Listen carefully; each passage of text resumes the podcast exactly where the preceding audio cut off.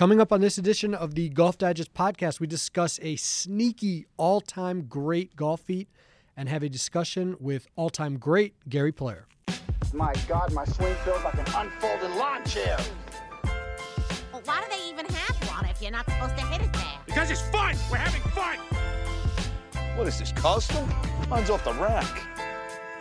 I wish Tiger Woods was here to help me with this. We'll do it live.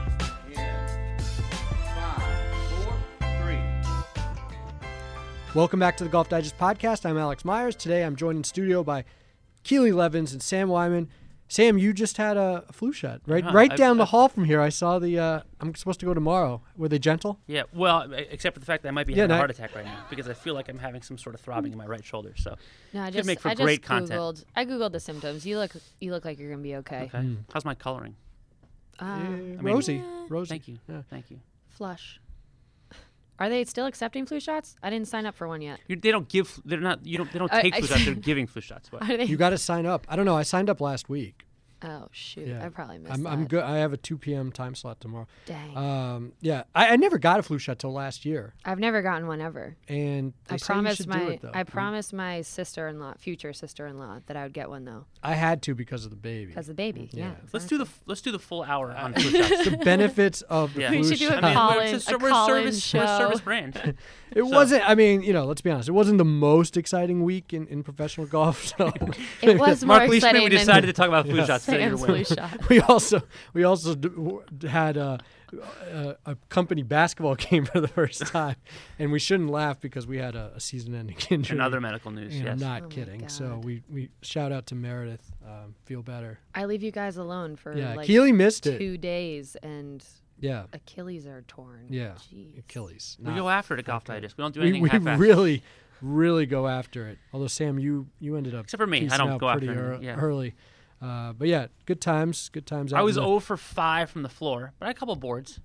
You also got swatted by Meredith I three before- times before she tore. Her. It would be really impressive if she swatted me after she tore her Achilles. I was saying to someone there were about five block shots. Not a lot of defense being played. Five block shots the entire day, and like three of them were on you by, Mer- by Meredith. I play a low But post game. I play. I, That's play I all. go to the hard area. That's all you need to know about Achilles. Sam's basketball Um, game, right but yeah, there. we found a you know it was street ball. I mean, we really had it going out in the courts out in New York City. Anyway, uh, Mark Leishman really had it going in Malaysia. Look at that segue. Uh, CIMB Classic. Mark Leishman wins at 26 under par. It's his uh, fourth career PGA Tour win. The biggest story though that came out was he had already booked a flight to Maui to play in the winners only event in January. That's How about that's that? bold. It's like putting pressure on yourself. Yeah. It's kind it's kind of a variation of dress for the job you want as opposed Right. to the job you have. It's like book a ticket for something you don't already have uh, entry into. So I, I applaud it. Yeah. I like it. I like the confidence. It's He's a good guy. I mean, he's a He's good a player, really great good swing. player. Actually, supposedly, I don't. I've had very limited dealings with him. Apparently, a great guy. I've only dealt with him once, and it, I think it was when I was an intern. So if there's Mm-hmm. anyone that you could ignore on the range of a PGA Tour event, it Mm-hmm. would be an intern. And he was so nice to me. I mean, he's Probably bad for awesome. You. Yeah, he probably did. It's like poor kid out here. What is she doing? Aren't the? I mean, Aussies though they have this rep. They're all so nice. I mean, Really? Yeah. They're like I Canadian. can, I can name some exceptions. But I mean, he's. aw- I mean, I love watching his swing too. I Adam mean, if- Scott, If, there's any, Leishman. I've never talked to Adam Scott. Trying Scott. to think who else. Baddeley. They're all, uh, Day, they're, there's Day, they're- Day's they're- very friendly. they're Yeah. a good crew. Yeah. Robert Allenby, or never mind. Um, yeah. So anyway, he, he booked this flight. I, I think he did say that if he didn't win a tournament, and again, he only has a few more events to do it, that he would just take the family on a vacation. Right. So, you know, it's, mixed. Yeah. Yeah, it was a mixed thing. It wasn't exactly full like calling a shot, but it's impressive. I mean, we expected him to win this year. He won a playoff event last year. He's obviously he's almost won a couple majors. Um, you know, he's one of the best best players in the world, but still, that was, that was pretty cool. Uh, a guy who's moving up the rankings is Eddie Pepperell, young British player, 27 years old, hadn't won before this year. He gets his second win of the year at the British Masters. Keely, I mean, this guy is one of the funniest guys on Twitter. I mean, you would never know he's even uh, a tour professional or anything. I mean, he's just that good. He's that smart. Um, Quick, yeah. very, he's- yeah, very witty. Um, how cool is it that he's kind of now become this star golfer. I mean, before this season, if if we had like you know written down who we would think would play well, I mean, I think I would have had to go through to like over a hundred players before I Yeah. got to Eddie Pepperell. like, Yeah. he's not someone that I would have picked. Be like, oh yeah, he's gonna win twice next year. Um, but I, he's a riot, and he, I think he's just like so relatable, um, and that he's, you know, he's very honest about like, you know, I, I choke coming down the stretch, Right, and right. you know, I get really nervous, and you know, he's honest about like playing a little hungover Yep, um, at yep, the British Open. exactly. Um, so I think, yeah, he's just like kind of putting himself out there as like a man of the people who and he looks like he's like 19 you know he's very Yeah. young looking so i i'm i'm a fan of his i enjoy watching him and i like watching him play well too it was getting a little scary down the line there um, you don't want to hear someone talk about their ability to choke and then watch them actually choke but um, no i was glad he could finish it off Yeah, I mean, you mentioned him almost. You know, we talked last week. We gave uh, Tyrrell Hatton a lot of props for almost winning after this Ryder Cup hangover. But Eddie Pepperell, like you said, I mean, he almost won the, the British, British Open, Open. hungover. I mean, he said, I mean, it would have been one of the craziest come from behind. You know, he posted the number. If everybody remembers it, the, the weather got tougher that last day. The leaders were just crumbling. Tiger obviously went up to the top of the board at one point.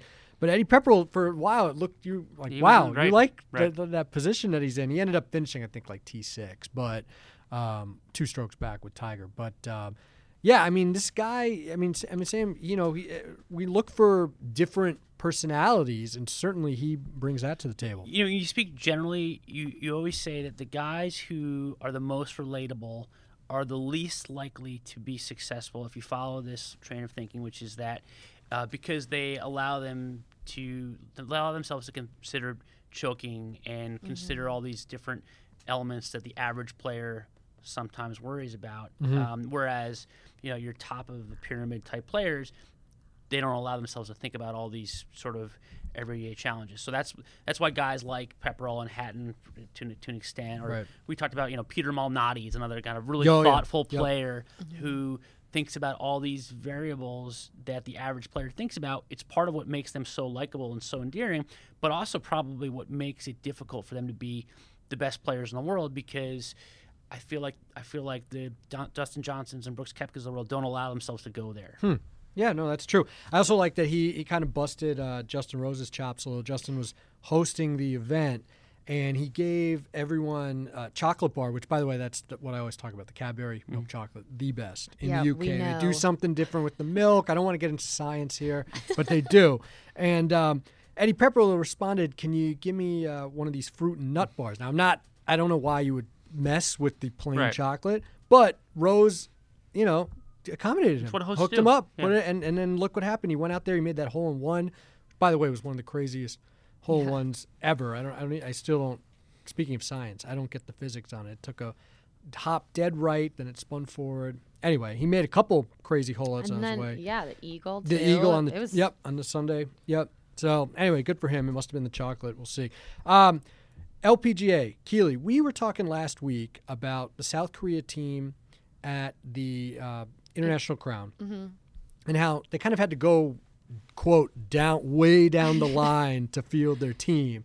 And the person we were talking to was In Gee Chun, and we um, of course In Gee Chun's a great player, U.S. Open champ. Yeah. Um, she wins this week the uh, Hana Bank Open. It's the uh, first event of this big Asian swing that the, the LPGA is on. T- tell us about In Gee Chun. It was Well, uh, yeah. So we were, I mean, we were talking about how obviously South Korea won the inter- international crown on home soil, which was awesome and a big deal for them. But yeah, what Alex and I were talking about was it was even more impressive that they did it be- because they didn't have Inbee Park playing.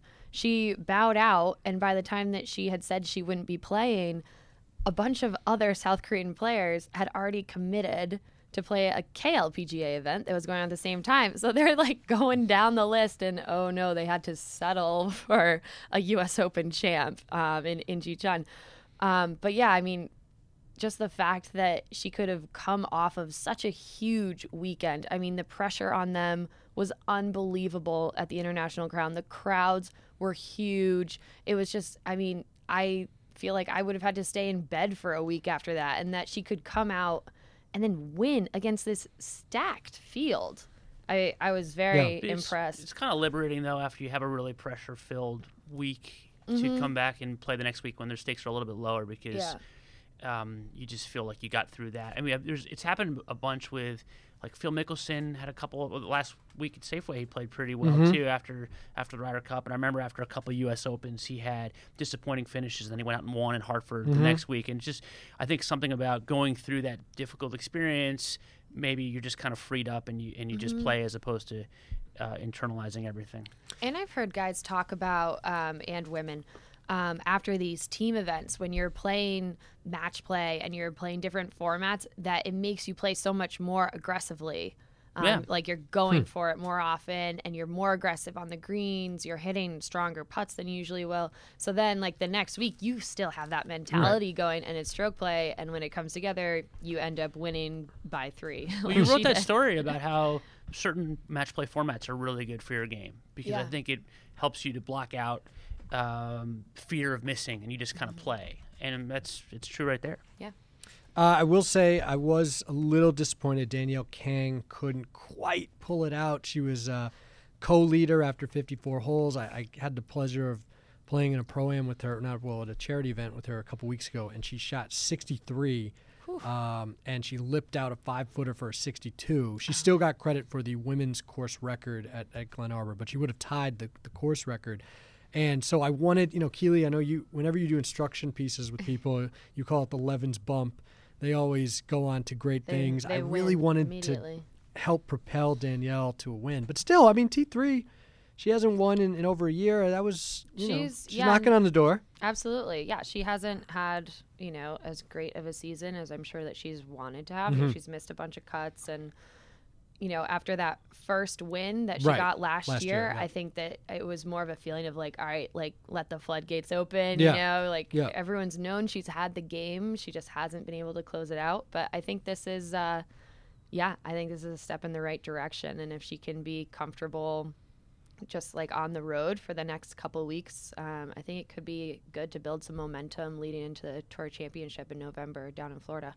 And I'd say she got inspiration from my, my short game, but Mm. she did. I never saw her short game. She hit every green. She had a birdie putt on every hole. It was absolutely incredible uh, ball striking clinic by her. Um, anyway, let's move on. You had the 2019 World Golf Hall of Fame class, and uh, it's an interesting one. Let's just say that uh, Peggy Kirk Bell, Retief Goosen, Billy Payne, Jan Stephenson, and Dennis Walters. They will be inducted into the World Golf Hall of Fame at Pebble Beach the week of the U.S. Open, the men's U.S. Open. Sam, who, which of those names jumps out to you and why? Well, I mean, it's hard for me to say whether some of the um, Peggy Kirk Bell, you know, hugely influential Sure. figure in, in women's golf, so um, makes all kinds of sense. I think Dennis Walters is an tr- incredibly inspirational person. Billy Payne for for what Augusta National means in golf. So those are all kind of separate category in my Yeah. mind. I think Retief, Retief Goosen is the one guy that you can look at as sort of strictly as a men's player, Player, right. whether he deserves to be there, and if the really this is one of those things where the precedent has been set already by other guys who have made the Hall of Fame, and if you go by that precedent, then he should be in. So that's my way of saying is that do I think of Retief Goosen as a Hall of Famer? Not necessarily. He won two majors, certainly won a bunch of tournaments around the world, and won a few times on the PGA Tour. But I don't ever think, uh, maybe f- save for a short period, 2004 or 2005, where he was you know one of the top three or four players. He was never the best player in the world. Um, you know, it's hard for me to think of him as as a Hall of Fame player. But we're talking about a, a, a an entity that has allowed Colin Montgomerie, Fred Couples, Right. Mark O'Meara, Right. all of these guys who um, kind of fall into the same category. They never were dominant players. I guess Fred Couples was number one in the world at one point. but- Right. Uh, but he won one major. Retief Goosen at least won, won two, Mm-hmm. Two, majors. right. Almost came close to winning a third Yep. at, at Pinehurst 2005. Um, so it's really a reflection of sort of the diluted criteria for the Hall of Fame, in my mind. Yeah. Mm-hmm. What did you think, Keely, about, um, you know, I, I actually thought Peggy Kirk Bell was already in. I mean, I, I just had heard that name as this legendary Yeah. figure, you know, helping grow women's game and everything. But uh, did, did anything jump out to you or? Yeah, another name that I kind of was like, oh, she wasn't already in was Jan Stephenson. Um, I mean, she has had such an influence on women's golf, just as you know, just kind of that original, you know, beautiful golfer who, I mean, she became this global representation for what women's golf um, was at the time. Um, and she, at the same time, she wasn't just like a beautiful woman. She also won all the time. You know, Yeah. she won 16 times. She won three majors. Three majors, yep. Um, so I think I think that was good to like you know give her that recognition. Um, and she's also the center of one of our favorite family stories. Um, my mom was paired with her at a U.S. Open. Um, the U.S. Open that my mom had been leading as an amateur, and I think it was a third round. She was paired with Jan. Jan went on to win. And um, my mom has three older brothers, and when they saw that Oh, my wow. mom was going to be paired with Jan Stephenson, they all got on planes and flew out. and they were amazing. they were a little overserved Wow. by the time they showed up on the back nine. And yep, needless to say, my mom didn't really play great on the Wow. weekend there. But By the way, great um, That's tweet. amazing. By the way, speaking of Yep. of you know who deserves to get in, who doesn't deserve to get in, Brandel Chamblee, our boy, Mm-hmm. last week had a tweet. He said, "I did my curmudgeonly best not to let my blood boil." When I read the list of Hall of Fame inductees for 2019, Tony Lema should be in the Hall of Right. Fame. Tom Weiskopf should be in the Hall of Fame. Macdonald Smith should be in the Hall of Fame. So it's it is true that there's definitely a recency bias as well that we look at. Yeah, Well, that, well, like you said, Sam, the, the problem is that the bar. I mean, no offense to some of these guys who are in already, but the bar did get lowered and lowered, and by the time it got lowered, some of these guys mm-hmm. before who Would weren't already right, been in. They've now been forgotten, like a Tony Lema or a Right. Tom mm-hmm. Weiskopf. And and you know, you're right. I mean, it, it's tough because there should be almost these different categories. Because on one hand, you know, the Dennis Walter's story is phenomenal. It, it's it's so great that he got in.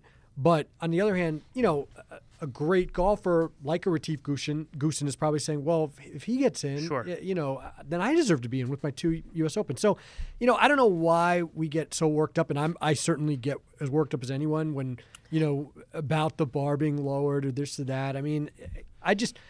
I just think there should be more of a distinction from now it's just becoming if you ever won a major almost Right. you get in and now it's like no no but they get credit for winning a major you to be the Hall of Fame it's a whole it's a other whole level. other level Yeah. Right. exactly so It's also just the way golf works, which is, you know, in baseball, hockey, all these other sports, you know, the guy retires for five years, so there's a whole new class of people that you can sort of assess. And you have a, a really finite framework of a career that you can look at. Right. And it's just everyone's, for the most part, um, you know, there's this, there's a very, you know, it's a very apples to apples comparison Right. in other sports. And golf is so different, especially, I mean, you can't compare Retief Goosen to Dennis Walters. Right. Um, but you can compare, again, you can compare Retief Goosen to Mark O'Meara or whomever. Right, and I mean now it's it's like okay, Retief Goosen had I know he won I think twelve other uh, European Tour titles. He won a bunch in South Africa, so I know he did he won a lot more. It's not just all about the PGA Tour, but look at someone like John Daly. He won five times, two of them are majors, and and then you say, you know, did he contribute otherwise to the game? Absolutely. I think he did. Yeah, he's, he's, a, cult figure. He's a guy. He gets the casual fan into the game. So like he's gonna. He's a really interesting candidate. I mean, now does he get in? I mean, and again, you a few years ago we would have laughed at that and been like, John Daly's not a Hall of Famer, but I mean, Retief Goosen or John Daly, who meant more to the, meant more to golf, John Daly. Daly. So, anyway, one guy, uh, sorry, who I, I think should be added to the class almost for what he did this past year, and our, our Max Adler wrote a great piece on this. Uh, Jimmy James, 59 year old, uh, recently retired. He set out to play all top 100 Golf Digest top 100 courses in the same year.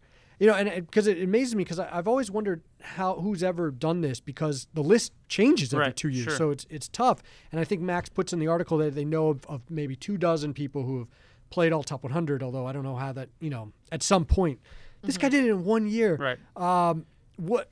Well, obviously, he has to have the resources to do it. Yes. It's an amazing networking feat Amazing more than networking. anything. Because even if you have all the money in the world, um, you have to be able to, um, you know, certain places you have to know someone to get on and, and Yep. also make it work for your schedule. And then also, obviously, the irony is that he worked in the oil industry and he was his specialty was logistics. Yeah. So Yeah.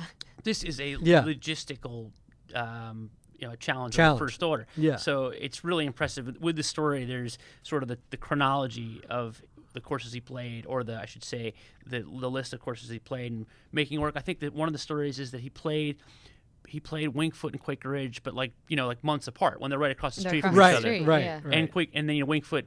I think he only played the West or the East. Well, Winged Foot is a it's a composite because one of the nines was shut down. Yes, So, so- technically, Right. you know, he didn't, but he was there. I mean, we Right. get we're giving him credit, and, and also he technically he kicked off. Obviously, Augusta's the toughest ticket of all, and he started this after he played Augusta. And he pl- he actually played Augusta like a month before he officially started this. But again, I mean, i- Uh, incredible stuff. I know Keely, you have Sam, you too. We we've all done stories on people who have accomplished some of these quirky, weird feats. Keely, what Mm-hmm. was what was yours? last year I wrote a piece um, on a, a guy from North Carolina, or he lives in North Carolina now, who played every course that Donald Ross designed. Hmm, That's which a lot of courses. That was a lot of courses, and that was something.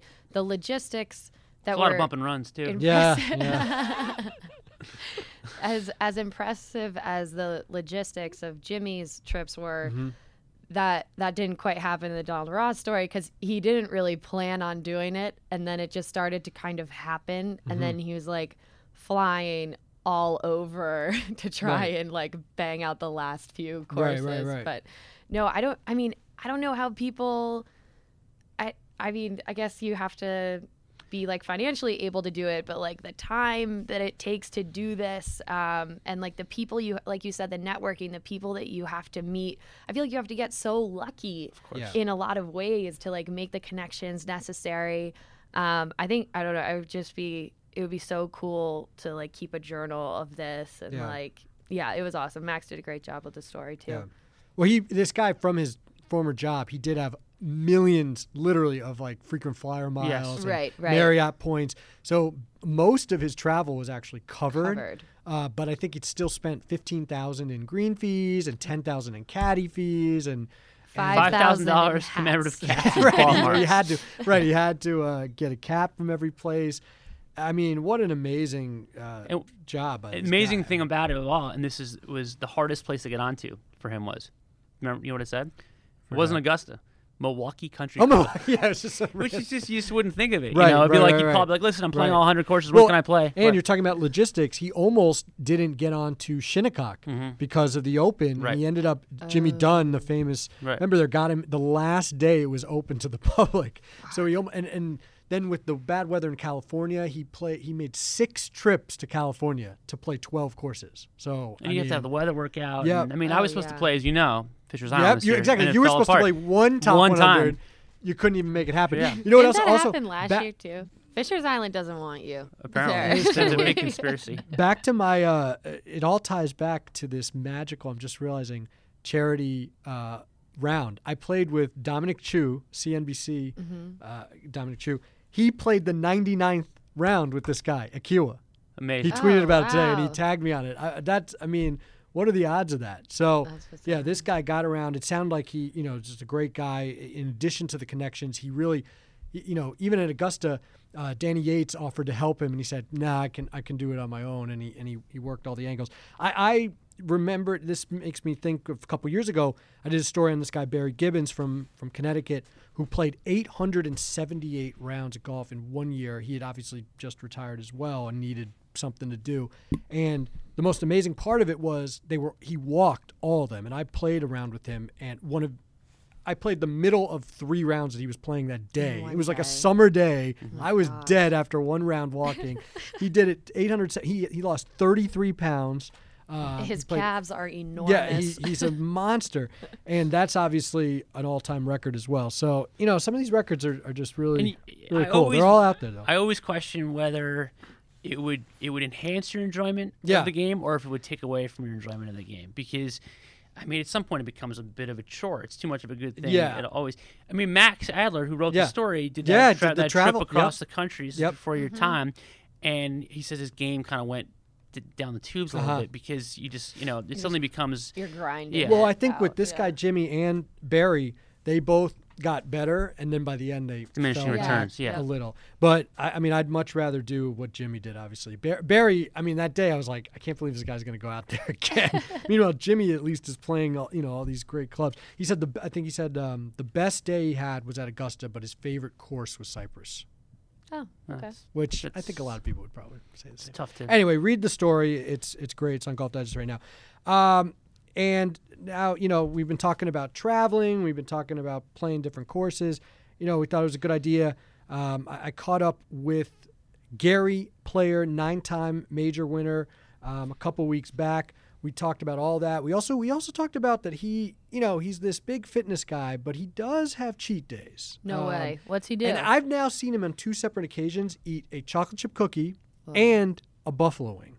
believe it or Wow. Oh. Yeah. So Wow. Buffalo the wings are guy- good for you, aren't they? Yeah, you're right. Yeah, Actually, yeah. All right, forget Yeah, about the buffalo wing. He for ate a chocolate chip cookie once. Buffalo wings Apparently, though, he also loves Snickers, and uh, he tells a good story about that. And again, talks about all the traveling. You know, we got we got the PGA Tour over in Asia. We got the LPGA in Asia.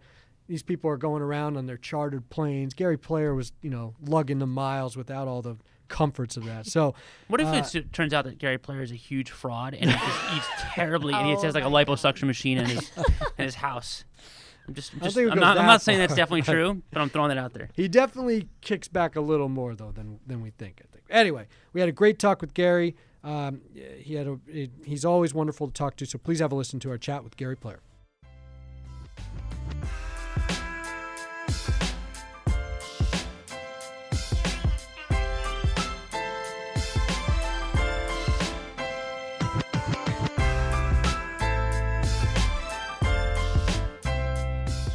This interview is brought to you by Golf Digest Schools. Golf Digest Schools is our new cutting edge video instruction platform offering more than 250 classes on every part of the game and featuring the leading teachers in golf from Butch Harmon to David Ledbetter to Michael Breed. Unlike the quick tips you can find across the internet, these are full game improvement programs meant to be followed step by step as if you were working with a pro. It's like Masterclass meets Netflix, but even better because there's feedback. To sign up for Golf Digest Schools, go to golfdigest.com backslash all access and use promo code schools to get 30% off an annual subscription. Again, that's golfdigest.com backslash all access and use promo code schools. All right, want to welcome to the Golf Digest podcast nine-time major champion Gary Player. Gary, thank you so much for joining us today. My pleasure. Uh, obviously, we are here at the Gary Player Invitational, the Berenberg Gary Player Invitational. This is one of uh, a series of golf events that you do uh, every year. Obviously, what uh, tell us how special is this event for you uh, each year? Extremely uh, important, and uh, having struggled as a young child myself, I must say that uh, this event is changing the lives of people all over the world.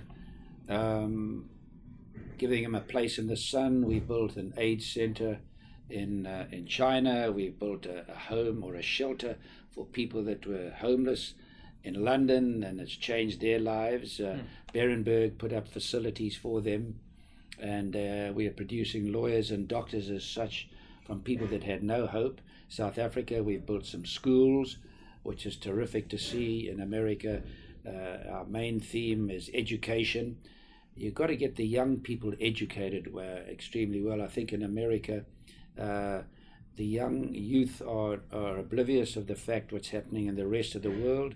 Um, I think they they're taking exercise out of the schools. We want to see them increase exercise.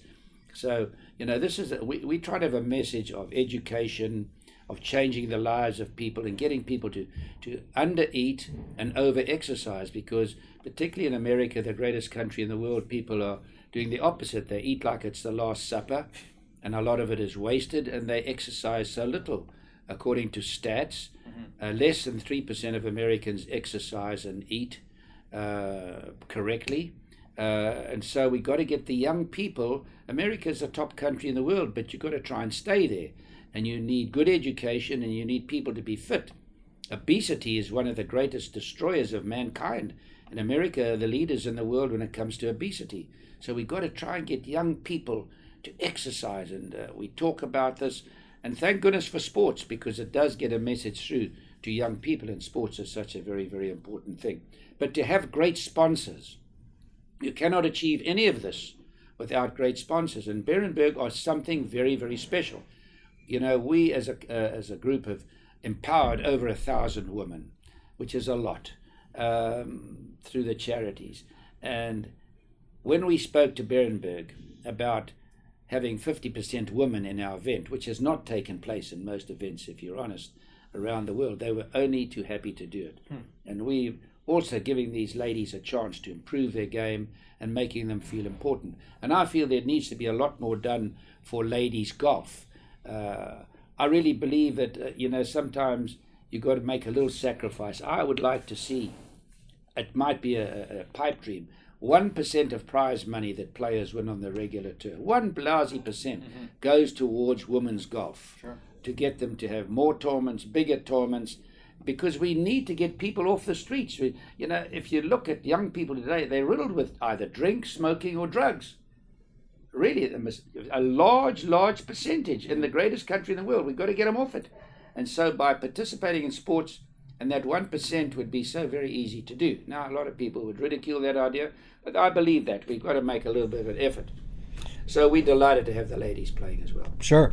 Uh, you mentioned eating poorly, and uh, your friend Lee Trevino just told a tremendous story. um, and it, it, it's amazing that you uh, you took some bread and, and put water on it and, and threw it off the table and called it poison. It's so funny because we did that video at the Open last year where you were talking to fans and Yeah. telling them they were Yeah. eating wrong. Yeah, yeah. So I just how how old were you when you first uh, started eating right and and at least trying to tell other people to eat right? I had to travel extensively. I, I listened to a man on the radio uh, yesterday with the Ryder Cup say, "Oh, Tiger didn't win a match in the Ryder Cup because he was tired. He played three or four tournaments in a row. Then he had to travel to France, and he travelled in a chartered plane. and he has a suite, and they have cars to meet them, and a great prize money. I don't know what would happen if that man saw what I used to go to, traveling in a Constellation, 250 miles an hour, 27,000 feet amongst the storms, and going Right. to Australia and Right. India and Africa and America. He, that, that's that's that, Yeah. I mean, he doesn't know what tiredness Right, means. right. But uh, I think a lot of tiredness is in the mind when you're playing for the kind of prize money that these athletes are making today. I don't want to hear anybody tell me they're tired Right. when they're making tens of millions of dollars. When people are making no money in the world and having to slog it out, and Sure. you don't have a choice whether you go to work or not, or whether you're tired. Sure. So we've got to get things in proper perspective. But um, did I answer your question fully? Well, the the food. When Well, did you food, were you taught that yes. about eating right? I mean, how did you develop that? I suppose being small in stature, I had to make up for it in strength of mind and physical fitness. Sure. I started weight training and golf. Uh, and when I did start it, uh, people said I was a nut. You couldn't Yeah. do weight training and play golf. And today, most of them are using it. And if you don't, there's no such thing as muscle bound. I Right. keep hearing these networks say, well, Tiger's not playing his best because he's getting muscle bound or Rory.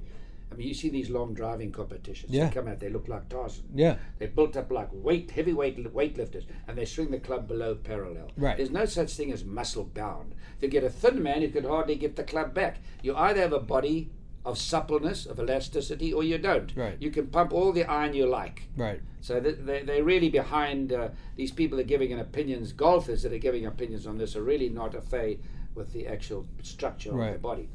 Food wise, I had to make sure, and it's not easy when you're on the road like I am. Right. Yeah. Not easy, but uh, like this morning, I have two eggs and I have some chopped up onion because I believe onion and garlic and, and juices. I think green juices are the essential. This is what mothers should be getting their children right now: is taking green juice. Get a blender and make the juices: the spinach, the cabbage, the broccoli, the carrots, the garlic, the onions, and let them take it every day. They need that. That's what they really need to start their day. So I had to make up for it. I wasn't built like Nicklaus and Palmer, so I had to make up for it in another way. Work on strength of mind, doing a lot of meditation, doing a lot of weight training. And uh, I remember a famous golf architect saw me squatting with over 300 pounds the night before I won the US Open because I wanted to beat Nicklaus to win the Grand Slam. And I was pumping iron seriously. and he said, in an article later, he said, Gary Player will never win a tournament after 35. He'll be muscle bound. So I sent him an email in heaven the other day and I said, Listen, I'll be coming there not too distant in the future. Make sure you've got a nice gym there for me and a nice golf course, but make sure there are weights there. so, no, but it's, uh, it's um, you have to you have to if you want to have longevity, and, and golf has greater longevity. Most sports you finish when you're an average age of 32. I'm now 83. I've been shooting an average of about 71, 72. So I've Mm-hmm. hit my age by, you know, like 12 shots, 11, 12, 10, Yeah. 11, 12 shots around.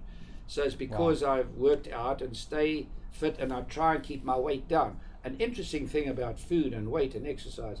In India, I met a man who was a, a guru and he said to me, What do you weigh now? And very proudly, almost to this the state of arrogance, I said, I weigh the same as I weighed when I was 25.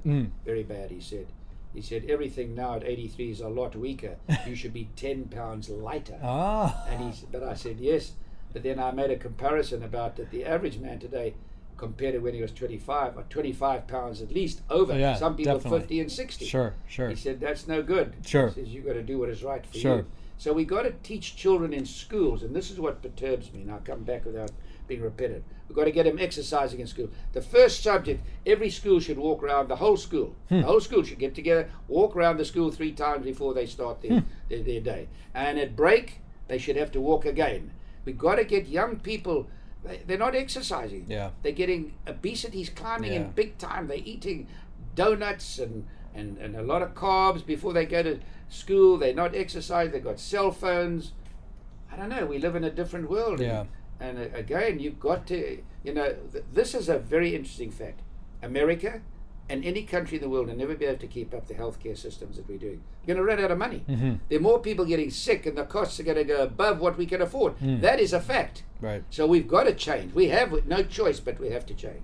Now you you uh, you must treat yourself every once in a while because Yes. Lee Lee told the story. You you snuck some Snickers back in your suitcase there. So is are, first of all, are Snickers your your favorite candy? And how often do you maybe slip a little, treat yourself? I, I love Snickers, and Okay. I never profess to be a martyr. okay. So the thing is that you couldn't get Snickers in South Africa at that okay. time. There you go. So I put about a, I put about twenty Snickers in my suitcase, and he saw them, and he's oh man, he says he really teased me about that. I said, you know, I love these so much, I don't even take the paper off. That's, that's great. Um, these some of these guys you mentioned today are you know a lot of the great players today are working out uh, in the gym a lot. Two guys that pop out are Dustin Johnson and Yes. Brooks Koepka. And you look at Brooks Koepka, Yes. he's a big dude. Yeah. Um, how you know excited are you to see guys like that kind of rise to the top of the world ranking? And in your heyday, you think you could bench press with Brooks? You think you could hang with him in the gym? I used to squat with uh, Or squat, yeah, I used to squat with 325 pounds. I Sounds don't like a lot. he does. Yeah. but uh, obviously he's uh, he's a much bigger man. True, than I am. true. So, but maybe I did more for the size of my body Pound than for he pound. does for his pound for pound. Sure. But uh, this is interesting. You see, there he's lifting and bench pressing. I believe 247 pounds. He Hmm. does it 15 times. Now, you look at the muscle on him, but he gets the club back Yep. beautifully and Yep. swings. It's not affecting his swing. Right. And yet I had to listen on the Golf Channel, people telling Right. me that Tiger and Rory were going off because they were Right. lifting too heavy. It's such nonsense. Right. Do you have to do uh, stretching and, and flexibility stuff to, to offset that, or or or no? You either you, either either, have, have a supple body right. or you don't. Okay, right. Now, if you don't have a supple body, Right. you've got to do more stretching than Okay. somebody else. Right. And uh, but and you've also got to take the right food, and you've got to know how to. You've got to take when you take when you exercise. You've got to get in, if possible, get into cold water. Hmm. Cold water. Uh, that takes inflammation away. If you look at the soccer players when they finish playing, they Sure. get in an ice uh, ice cube. A lot of athletes now get in those. I, I was doing that 60 years ago. Wow. And so there are, there's a, a lot to be learnt, and you must be very careful when you give uh, when you're emphatic about your opinion. Always leave the door open. Mm-hmm. But to start saying that people are playing badly because they, they're Yeah. lifting weights. Right. I mean, even I mean, when I won the U.S. Open, I was lifting so heavy. the night before I The won night it. before, yeah. So I mean, Yeah. honestly, it's it's really fascinating to listen to this. Now you you said that you thought you thought the U.S. would win the Ryder Cup this year, and, and most people did. Uh, on paper, they looked like the stronger team. I, just wonder though, you've been all over the world. Obviously, you're from South Africa, so you don't you're not from either side. Do you find yourself pulling for either side usually? I try and stay neutral. Okay, you do. And I, what I say to myself, where will golf benefit the most Hmm. if which team wins? Sure. Because I want to see more rounds of golf being played. Sure. Because the rounds of golf have gone down. Uh, professional golf have never been more healthy over the X amount of years, the last X amount of years. But rounds of golf have gone down. Now it's looking more encouraging. With Tiger winning Mm-hmm. Yeah. uh, a couple of weeks ago was a very significant thing. The Ryder Cup, can you imagine? 55,000 people a day, they said. Yeah. No tournament in the world Yeah. has ever had that. In France, a tiny France. little golfing country Yeah. with beautiful golf course. Yeah. I thought they'd have 10,000 people a day, maybe. Right. That was an eye opener. And the way they organized it was good as Augusta. Yeah. Maybe better, I don't know. It was just phenomenal to host that number of people. So, uh, but uh, it's very encouraging to see when Europe won the publicity that would come out of that round the world versus if America won. If Right. America won, that it would have been a story. But with Europe winning, for some unknown reason, they've been predominant. They've really Right. annihilated the Americans Yeah. in the Ryder Cup. So why it's a strange thing, but the publicity would have been more, which in turn would affect more young people getting interested Sure. in golf. And so I want to see golf grow as a whole. Sure, The sure. fact that with Tiger, Tiger gets golf so popular, he's got to get a lot of young people playing. Uh, he's the, I know he's getting a lot more African American children playing in South Africa and in America, and that's important Hmm. Sure. as well. Um, as a captain, I got to ask you, Patrick Reed yesterday, after the fact, kind of threw his teammate and his captain under the bus a little. He said that the day Jordan didn't want to play with him, and that Jim Furyk didn't really consult with him on this. What what would you have done in that situation? With uh, and have you ever had a, t- a tough situation like that where two guys just one guy doesn't really want to play with the other guy, even though they've, they've been a great team? you know, it's a very interesting thing when you uh, speak about the Ryder Cup or any tournament after the event. Yeah, It's an exact science afterwards. Unfortunately, captains, when you win, you're a good captain. of course. If you Yeah. lose, you're a lousy captain. The captain never puts his club on that. He never touches a club. Right. So it's unfortunate. Right. Uh, I think you can come up with all the theories and this and that and this and that. But just, it's simple. Europe just have played better. Yeah. They play better. They play better every time. Yeah. And they've, re- they're, you know, the results prove it. So just when somebody beats you, just say, look, you played better than I did. Yeah. Amen. There are so many theories. Did he pick the right people? Personally, when I know you're playing a narrow golf course like that, my choices would have been more along the Kisner, mm-hmm. Zach Johnson, mm-hmm. who really hit the ball straight. Straight, right. Very important.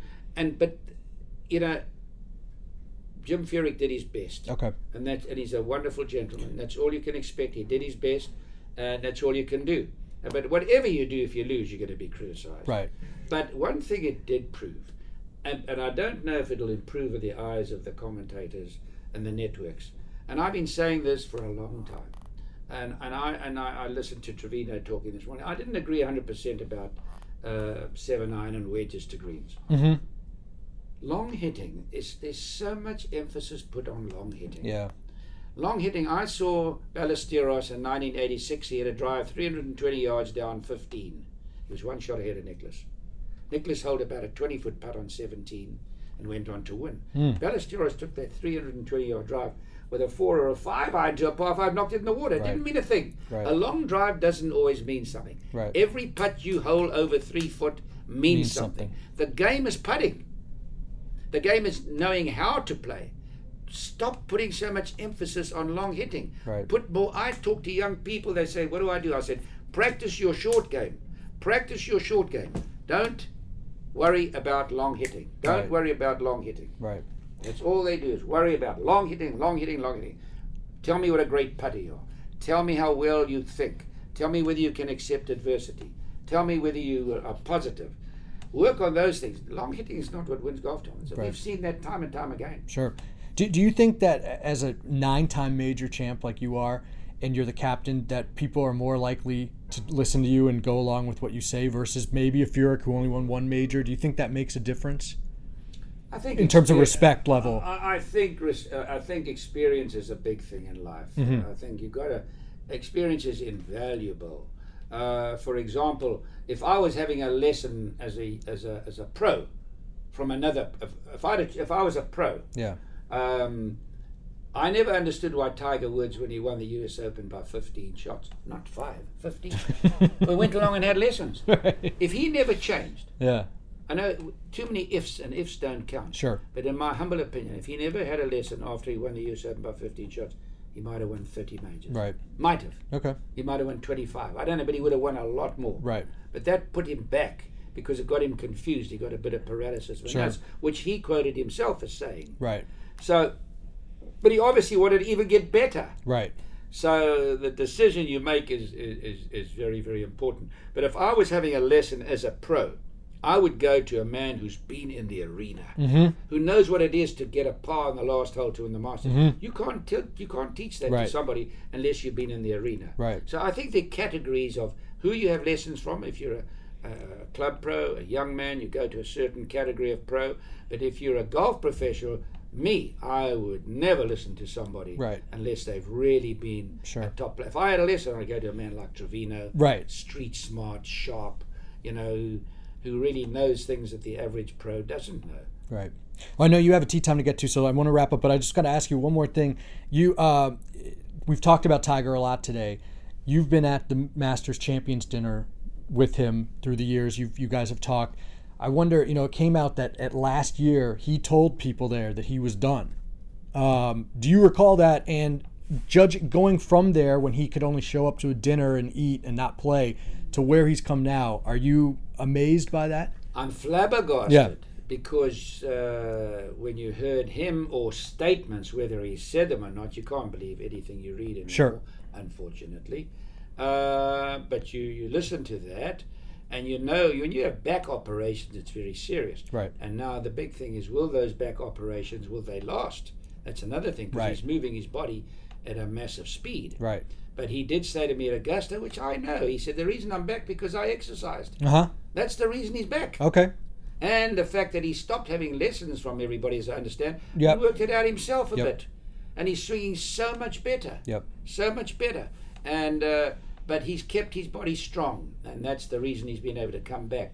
And, and we were all so excited to see him come back and win like that.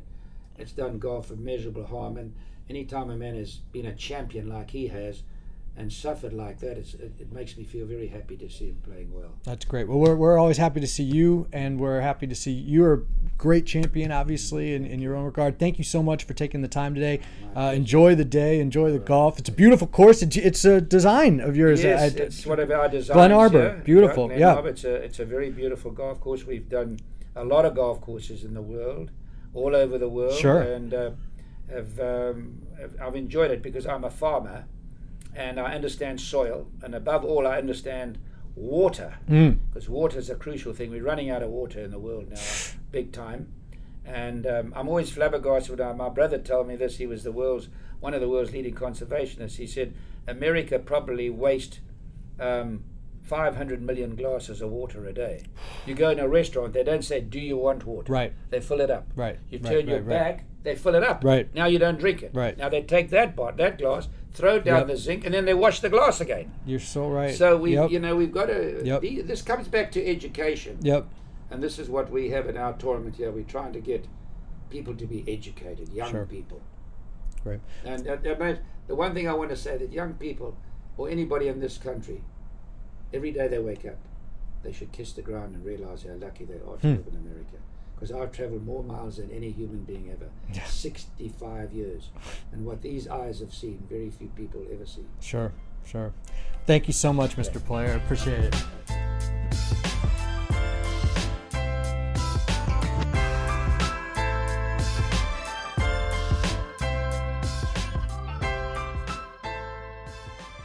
All right, thanks again to Gary Player for joining us. Uh, guys, we want to wrap up with some weekly awards. A best one day story, and that is Shubhankar Sharma was tied for the lead after 54 holes.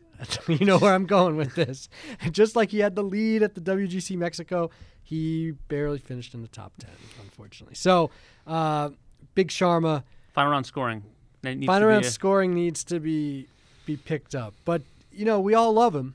We, you know, I uh, I happened to be in a restaurant when he was celebrating his 22nd birthday at the British Open. He had a, That's you know, he was he addressed the whole restaurant. I mean, this guy is he, he's still he's still on the up. We, we, we like him. But yeah, he's got to improve that. All right.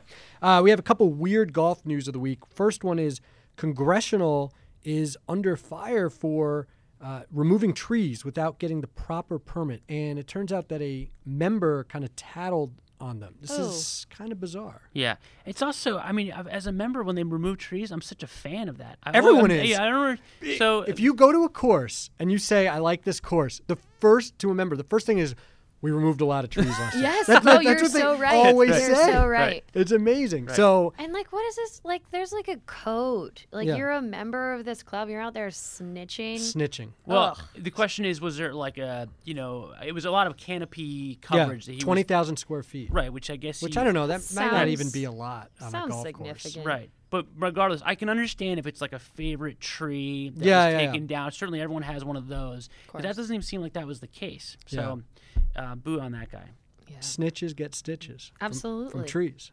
Yeah. um, we had also a golf ball thief, a serial golf ball thief in Connecticut, who is he's out on bail, so I guess he could be still stealing. I was going to say he's off the streets or off the courses, but he's out on bail. Um, he stole twenty thousand golf balls apparently from the Patterson Club. Have you played there? I have. Yes. I thought you had. I Yes. never have. I have, yeah, for you sure. have I too? have a good buddy. Yeah, just a member there. Damn, that's supposed couple to be times nice. actually. Yeah. Yeah. No, I've played there a handful of times. Really nice. Have you ever taken you've, range uh, balls? that you've never been invited. I've invited. never there. been invited Yeah. there. I You ever taken range balls and then sold them to area driving ranges for seventy three cents on the dollar? Um, no, not Okay. no. I didn't do that. I have taken some golf balls from different ranges, Ooh, but never the at you. Patterson Club. By the way, just as a side note, you don't need to steal golf balls from. Yeah. the- I lose every ball now. The fall, you can't see any. All you got to do is walk around the golf That's course. true. I mean, it's impossible That's to find your own ball, so you just end up finding everyone else's ball. That's true. So Well, anyway, the, the jig is up for this guy, and he, he got busted two other times back in 2001 in Stamford and 2011 in Brookfield. So this guy literally just goes around Stan- uh, Connecticut. I love that. yeah, range down in like our place Yeah. in Connecticut. Yeah. He's like one of our neighbors. He's out there. Yep. Uh, stealing thousands of golf balls. So okay, and pros are just like us. It's actually Tiger and Phil this week because they will be just like us for their big match. They will not have fans. They'll have a few. They'll have some Right. high rollers, some sponsors, obviously the media who's there. I know Dave Shedloski, right, is going to be there for us. Um, but no general tickets. Does this is that going to be weird to watch? I think so. I think, Yeah. but it's going to be such a. Um, it's obviously such a made-for-TV event, and so I guess True.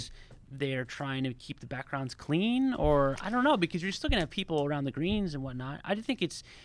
I I just think it's going to lack atmosphere as a result of it. Right. Maybe they'll do like Will a, they a laugh track. Like yeah, they exactly. Will on they have a sitcoms, yeah. for pumping the bird sounds like Possibly. Gus. Right. Um, I don't. it's annoying because I think that like one of everyone's favorite moments from this last season was watching everyone swarm around Tiger Yeah. coming up 18, and just that visual, like you can feel the energy of moments like that through the I TV, agree. and I now it's going to be this like weird, awkward, like oh, there's a couple guys out there. I don't know. I didn't love that decision, and I thought that. I mean, aren't they trying to make money? Like well, they could. Yeah. I think it's the it's kind of the opposite of the uh, NFL strategy. The NFL strategy is once the game is a sellout, They want won't the- show the game on TV. Here, Right. it's they want people to buy it on TV, so they won't. I mean, maybe I don't know. I think guess, the yeah. biggest thing is they're afraid that they're going to have a huge crowd, and that's like They a whole other that, set of problems. But then you have to hire security. They have to hire security that. anyway. You think he's gonna walk out there? They and- have to do more. Tiger's showing up. It's gonna be Yeah, it's totally secure. Yeah. Well, I- I'm more disappointed it's not going to be prime time because Phil said it would Yeah. be at least the last few holes, and it, apparently it's not. And that that was an opportunity to do something again, kind of different. The last Mm-hmm. having the last two holes even under the lights or something. So It's also it's stroke. It's just straight metal play, right? I think so. That's uh, disappointing. That's I don't. I mean, I realize that. it's the most. Um, it's it, it guarantees you play 18 holes. Yes, that's the first guarantees you part. play the 18 second part holes. is that to the casual fan who might not understand match play. yes. you know, it's less of a hurdle. But it's just so it's so exciting when, you know, Yeah. two down, you can be aggressive. I just think it's so much better. But right, it, but it leaves open if someone's down by three on the last hole. And Someone Phil- turns out like, what happened? Oh, it's over. He won. he won nine eight. right. So we'll we'll see. I mean, I'm I'm definitely losing a little of my enthusiasm. Well, yeah, this. lots I think a lot of people I know. have, unfortunately. and we still have over a month. Yeah, before over it a even month, happens. over a month. so. Um, all right, our crazy nugget stat of the week involves Bernard Langer. It comes courtesy of Justin Ray uh, at Golf Channel, and this Bernard Langer won by six shots at the SAS Championship. He's actually had kind of a down year for him, but he wins by six shots. in over the past five seasons on the Champions Tour, there have been five wins by at least five strokes, and Langer has all of them. All of them, including when he won the British Open, I think two years ago, by 13 shots. He's 61. He's closing in on Hale Irwin's record for wins. Um, what I mean, this Is that a amazing. reflection of uh, on him? His just ability to kind of run away from it?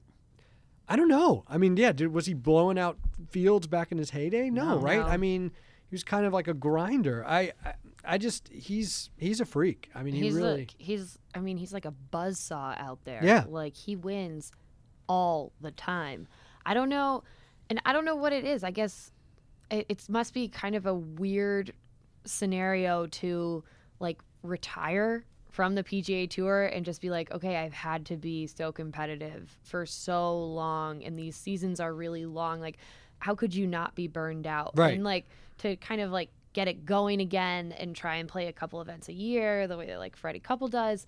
I just I don't understand how Langer has this like continued desire Yeah. even to win. Yeah, w- one of my favorite people in golf um, is the sports psychologist Fran Pirozzolo, who works with a number of players, including Langer. And he always describes Langer as someone who has kind of the perfect mindset. Like he's always looking to improve, and he's really self-critical uh, about where his weaknesses lie and how he can improve. I mean, the great example is the guy has had like three or four cases of Yeah, yips yips, in his yep. Mm-hmm. career, and he's sort of constantly reinvents himself. So I think he's a perfect example of someone who um, thrives and really enjoys the process of improvement. And and when he has down months, down it's a, a new challenge to navigate his way out of it.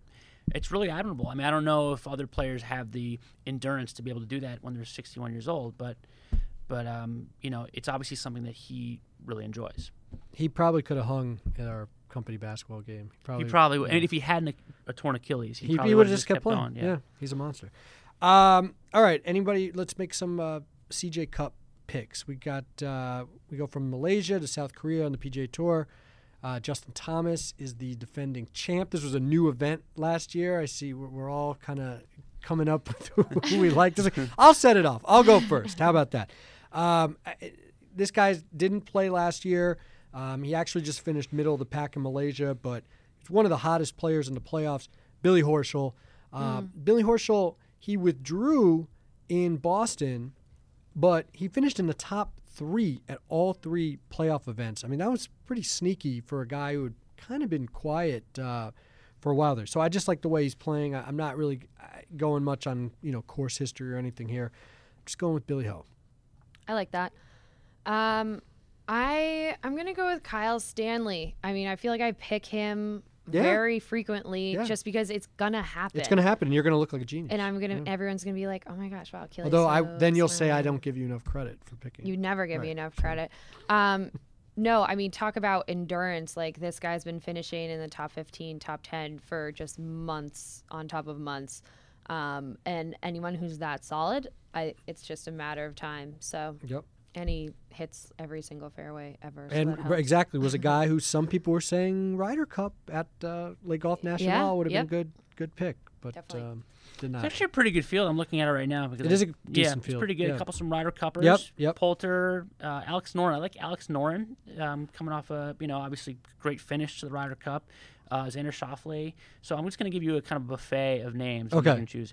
So all three of those guys, guys who are pretty good. Justin Thomas is a good golfer. He's Apparently. decent, yeah. Oh yeah, heard of him. Yeah. So, uh, I'm gonna, oh, and if I was going to give you a serious pick, I would say I like uh, Brendan Steele. Okay. Great Okay. all-around ball player. All right. I there like go. Noren. I would put that as your B pick. Yeah. I think that's a good one. I just I, I want to see what happens because last year was pointed out uh, when Justin Thomas won. The CJ Cup is not a cup. Right. It's Oh. like this plaque thing. So I may, hopefully the the tournament has said "Mm, we might want to get a cup. for Maybe we this." should give someone a sort of Like, vessel. we, we have the Sites Cup. It's a cup. It's a cup. I mean, yeah. Anyway, just throwing it out there, CJ Cup organizers. All right, guys. Uh, thanks again to Gary Player for joining us. Thank you for listening. Please subscribe to us on Apple Podcasts if you haven't done so already. And please check back next week to see who our guest is.